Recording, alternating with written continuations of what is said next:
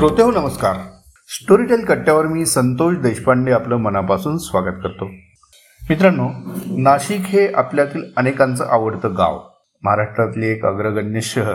आणि विशेषतः इथलं सांस्कृतिक शैक्षणिक वातावरण महाराष्ट्रात खूप चांगलं आहे प्रगत आहे. आणि नाशिक एक नवीन विचारही समाजाला देत असतो. भोसला मिलिटरी स्कूल सारखे गोखले शिक्षण संस्थेसारख्या अनेक मोठ्या संस्था इथे आहेत. त्यातनं हजारो विद्यार्थी पुढे गेलेले आहेत. आणि नाशिकचा एक स्वतःचा ठसा शैक्षणिक क्षेत्रावरती आहे. हे सगळं असताना देखील अशा काही गोष्टी अशा काही संकल्पना इथे रुजतात तयार होतात आणि त्या त्यातून पुढे विद्यार्थी घडतो हे आपण पाहतो. असंच एक शैक्षणिक मॉडेल मला निदर्शनास आलं मी पाहिलं. आणि आज त्याचीच ओळख मी तुम्हाला आजच्या कट्ट्यातून करून देणार आहे. आणि त्यावरती बोलण्यासाठी माझ्यासोबत आहेत मिलिंद कुलकर्णी. नाशिकच्या सार्वजनिक जीवनात त्यांचा वावर आहे. त्याचबरोबर स्वतः आर्किटेक्ट असले तरी आवड आणि त्यातलं पॅशन असल्यामुळं शिक्षणाकडे पाहण्याचा एक वेगळा दृष्टिकोन त्यांचा आहे. आणि त्यातूनच त्यांनी रेषा शिक्षण संस्था सुरू केली. रेषा शिक्षणाकडे मुळातच वेगळ्या पद्धतीने पाहतं. त्यातून अनेक वेगळे प्रयोग ते करत आहेत. शाश्वत शिक्षण हा शब्द केंद्रस्थानी ठेवून आजवर त्यांची वाटचाल सुरू आहे. हा सगळा प्रयोग नेमका काय आहे? त्यातनं त्यांना काय साध्य करायचं आहे? ह्या सगळ्या गोष्टींचा आढावा आजच्या आपल्या कट्ट्यातून आपण करणार आहोत.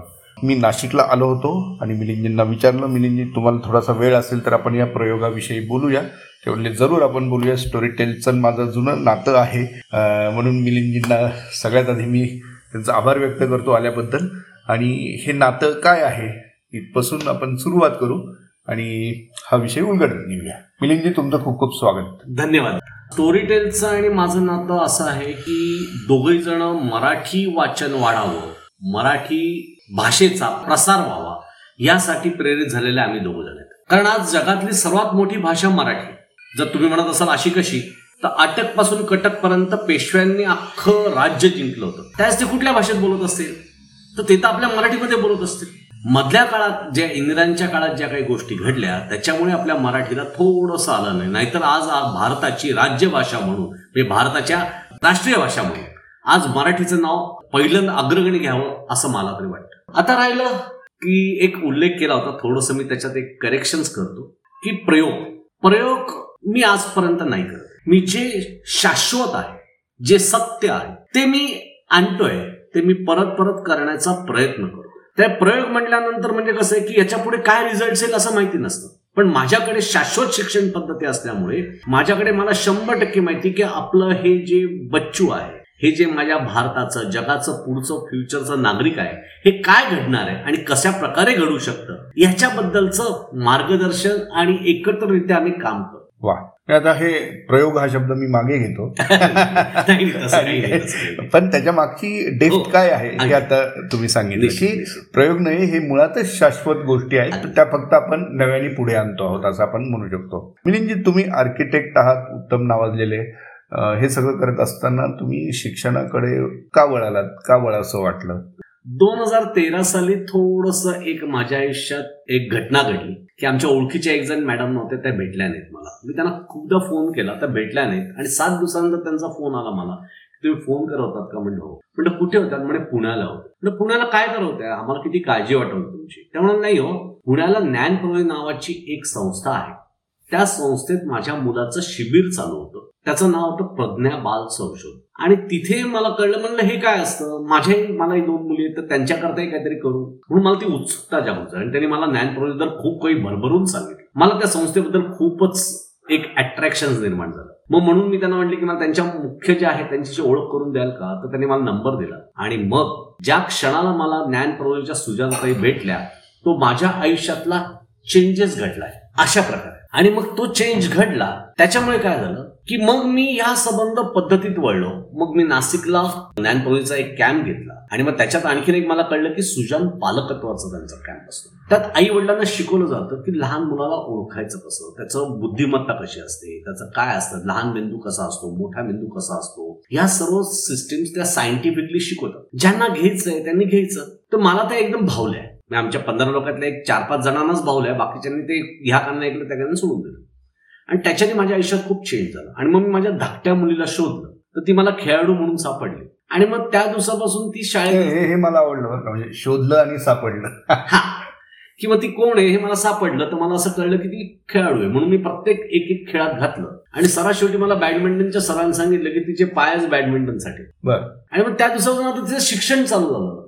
मग आता शिक्षण बॅडमिंटनचं चालू झालं मग मला त्याने एक महिन्याचं सांगितलं आता मी हिला काही शिकू शकत नाही. म्हणजे का नाही शिकू शकत तो म्हणाला हिला मी फक्त शटल कॉन्टॅक्ट शिकू शकतो. ती फ्लेक्झिबल नसेल तर उपयोग काय? म्हटलं मग आता मी काय करावं? म्हणजे तिला जिमनॅस्टिक्सला घाल मी जिमनॅस्टिक्सला घालायला गेलो. म्हणजे तिथलं संबंध वातावरण पाहिल्यानंतर मी माझ्याकडे छोटासा एक हॉल आहे दोन हजार स्क्वेअर फुटाचा. तिथेच मी जिमनॅस्टिक्स स्टार्ट केलं. पण मग त्याचा अभ्यास केल्यानंतर मला असं कळलं की जर का दहा वर्षाची मुलगी आज वर्ल्ड रेकॉर्ड आहे जिमनॅस्टिक्समध्ये आणि आपल्या मुली आपले मुलं बावीसव्या वर्षी जर का जातात तर रेकॉर्ड करू शकत नाही. मग काय आहे? तर म्हणून मग मी असं चालू केलं. त्या संबंध अभ्यासपूर्वक करून की मी दीड वर्षापासून जिम्नॅस्टिक स्टार्ट केलं. आणि मग दीड वर्षापासून जिम्नॅस्टिक शिक्षण स्टार्ट केलं. मग आता ती शाळेत जात नव्हती. मग मी अभ्यास म्हणजे काय पहिल्यांदा शिकलो? मग अभ्यास मला असं कळलं की वाचन करून मनन करून लिहिणं. आणि मग पहिले तीन महिने तुमचा जो मगाचा शब्द आहे प्रयोग तुम्ही माझ्या मुलीवर प्रयोग करायला लावलो तुम्ही वापस घेतला. तसं नाही. पण त्याच्यानंतर काय झालं माहिती का? त्याच्यानंतर मग मी त्याच्याकडे शाश्वत बरं. आणि मग त्याच्यानंतर मला असं कळायला लागलं की मग अभ्यासची मी व्याख्या शिकलो. शिक्षण म्हणजे काय शिकलो? शाळात काय असतं ते शिकायला लागलो. आणि मग मला एक एक एक एक जसं मी डीपली जायला लागलो तसं मला ते हे करायला लागलं. तर म्हणून मग मी आमच्या शाळेतल्या काही उपक्रमशील शिक्षिका होत्या. त्यांना जाऊन भेटलो की मग माझ्या मुलीला मी शिक्षण कसं देऊ? काय देऊ? ते म्हणाले की शिक्षण हे असं नसतं शिक्षणाने मार्गदर्शन असतं शिकवायचं नसतं असं त्या खूप काही गोष्टी झाल्या. आणि मग मी काय केलं की त्यांना म्हटलं तुमच्यावर काय आणखीन शिक्षिका आहेत का? त्या सर्वांना एकत्र गोळा केलं दोन हजार सतरा साली. आणि मग सांगितलं की आपण वेगळ्या शाळा तर पाहू जर नाशिकला चांगली शाळा चालू करायची. आणि असं मी पाहत पाहत आम्हाला नागपूरची जवाहर गुरुकुल नावाची शाळा सापडली. त्याचे कुलगुरू आहेत डॉक्टर बाबानंदन पवार. ती पाचवी ते दहावी आहे शाळा. आणि ती एकदम वेगळ्या प्रकारची शाळा आम्हाला मिळाली. आणि मग आम्ही त्या शाळेची आयक्यू आणि नाशिकच्या पालकांची आयक्यू मॅच केली आणि आम्ही ती शाळा नाशिकला. पण त्याचं सँक्शनिंग हे ते सर्व करेस तो नेमका कोरोना आला. आणि मग त्यानंतर ते दोन वर्ष तुम्हाला माहिती येत गेले. आणि मग याच्यात यात आमच्या शिक्षण पद्धतीत कसं आहे की आमच्याकडे सोळाशे पन्नास मार्क्स आहेत. आणि त्या मार्क सिस्टीम्सला सहाशे मार्क नाही. मग त्याच्या त्याच्या बिहेवियर कसं असतं? त्याचं लोकांशी बोलण्याचं काय आहे? त्याच्यानंतर त्याचं मार्केटिंग कसं आहे? त्याचं स्वतःचं सेल्फ कॉन्फिडन्स कसं आहे? त्याची निर्णय क्षमता कशी आहे, ह्या बेसिक संबंध चेक केल्या जातात. आणि त्या शिक्षणातलं वीस टक्के त्याला आकलन कसं झालेलं आहे? त्या त्या वयात ते ते याचं आकलन. सर्वात मेजर आम्ही काय शिकवतोय मुलांना? की तुम्ही निरीक्षण करा चिकित्सा करा. आणि त्याच्याहून सर्वात मोठा प्रश्न विचारायला आम्ही शिकवतो आजच्या सर्व शाळातून ते हरवलेले आहे प्रश्न विचार म्हटल्यानंतर म्हणतात "ए, बसा खाली तर त्याच्यामुळे तो मुलांची सर्वांगीण प्रगती कशी होईल हे आम्ही बघतो. पण ही प्रगती होताना सर्वात मेजर आम्ही लक्ष देतो ते आम्ही पालकांना देतो. म्हणून मगाशी मी सांगायचं एक राहून गेलं माहिती की मी पालकांना माझ्या शाळेत ऍडमिशन देतो. बरं. हा. तर पालकांना ऍडमिशन देतो का देतो? तर पालक जर का बदलले नाही तो मुलगा बदलणार नाही घरात असून मी जर का सांगितलं की अरे जा रे ते मला काका बोलवत त्यांना सांगा मी नाही घरात तर तुम्ही काय त्याच्यासमोर आदर्श निर्माण करा? आणि दुसऱ्या जागी मी असं पाहिलेलं की ज्यांनी पालकांनी बालकांना ओळखलं तो सचिन तेंडुलकर. त्या सुनील गावस्कर टॉपला होता. त्याच्या आई वडिलांनी सांगितलं असं क्रिकेट न खेळू. तू काय सुनील गावस्कर बनणार आहे का? आधी बारावी कर आणि मग क्रिकेट खेळायला त्या सचिन तेंडुलकर भेटला असता का आपल्याला? तो नसता भेटला. मी सचिन तेंडुलकरला पाहिला नाही त्याच्या आई वडिलांना भेटलो नाही कोणाला नाही भेटलो. पण मी नाशिकचा विदित गुजराती लहानपणापासून पाहतो तो आज भारताचा बुद्धिबळाचा कॅप्टन आहे. आणि तो सहा वर्षापासूनच घडलेला आहे. त्याच्या आई वडिलांनी त्याला ओळखलं की हा बुद्धिबळात घडू शकतो. आणि आई वडिलांनी त्याला पूर्णपणे सपोर्टिव्ह सिस्टीम्स ठेवली. तू शाळेत जा नको म्हणाले की तू अभ्यास कर म्हणाले तू फक्त आता बुद्धिबळ खेळ. आणि त्याला लागणाऱ्या सर्व गोष्टी दिल्या. मी त्यातलं एक छोटंसं उदाहरण मी देऊ शकतो की पालक किती अवेअरनेस वाले पाहिजे. त्याची आई जर का त्याला कॉम्पिटिशनला कलकत्त्याला घेऊन जात असेल तर ती आठ दिवस तिथला तांदूळ आणायची. जर इथे तो दोन पोळ्या खात असेल तर तो पावणे दोन पोळ्या खायचा थोडासा भात वाढवायची. दीड पोळी भात एक पोळी भात असं करत करत कॉम्पिटिशनच्या आधी दोन दिवस आधी ती पूर्ण भातावर आणायची. आणि तो सुद्धा कुठला कलकत्त्याचा भात कारण जर का एकदा त्याच्या पोटात दुखायला लागलं त्याची एक जरी मॅच गेली त्याचे संबंध डाऊन होणारे पॉइंट्स बरोबर.